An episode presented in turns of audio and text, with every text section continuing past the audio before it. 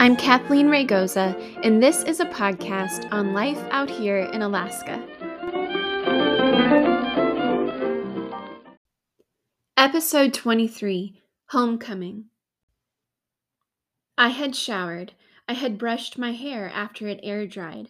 Except for the leggings pulled from the top of the hamper, I was wearing all clean clothes. I felt put together. I'm certain my natural face suggested otherwise. Still, it was only an outing to shop for groceries with strangers.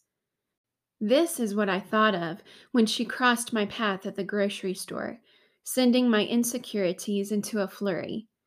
I suddenly felt thrown together and hoped this person I couldn't quite place would pass on by, relieving me of the kind of conversation that feels awkward even with mascara on. We both glanced twice, kept pushing our carts, and then she turned to face me.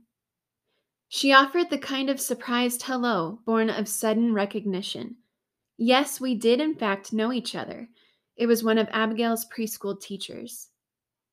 Insecurities melted as we chatted about Abigail loving kindergarten and how things were at the preschool this year.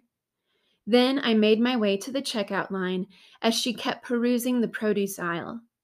I felt glad for the encounter. My small Alaskan town felt even smaller, and then it struck me. I belong here. In this vast wilderness of independent people, I belong. It wasn't enough to know the names of mountains, to visit prominent tourist attractions, or to make it to the airport without Google Maps. It wasn't enough to finally choose a church, though attending weekly and finding the airport unassisted can help you break through the weird wall that separates the outsiders from the insiders. Not that I feel like a true insider. I wear the military label, and it follows me into friendships.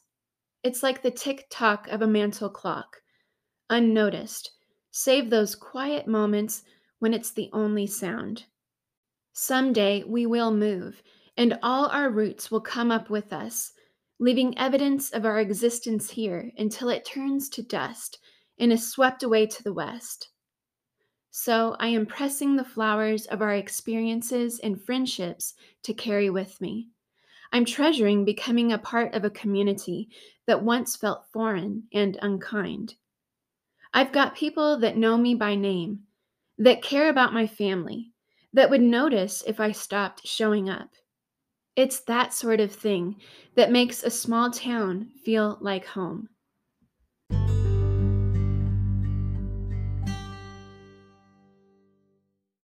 For a variety of reasons, some places are easier to grow into than others. You may feel at home right away or right at the very end. For those who have never moved, communities sometimes evolve into the unfamiliar or friend circles shift. It seems home is always the same and yet always changing. What helps you feel grounded? What convinces you that you belong in a place or in a community? Muse over this on your own or add to the conversation at Kat Out Here on Instagram.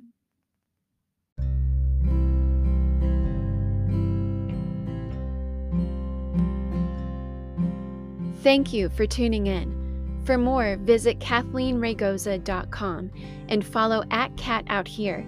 That's Cat with a K on Instagram. Until next time, may faith illuminate your life out there.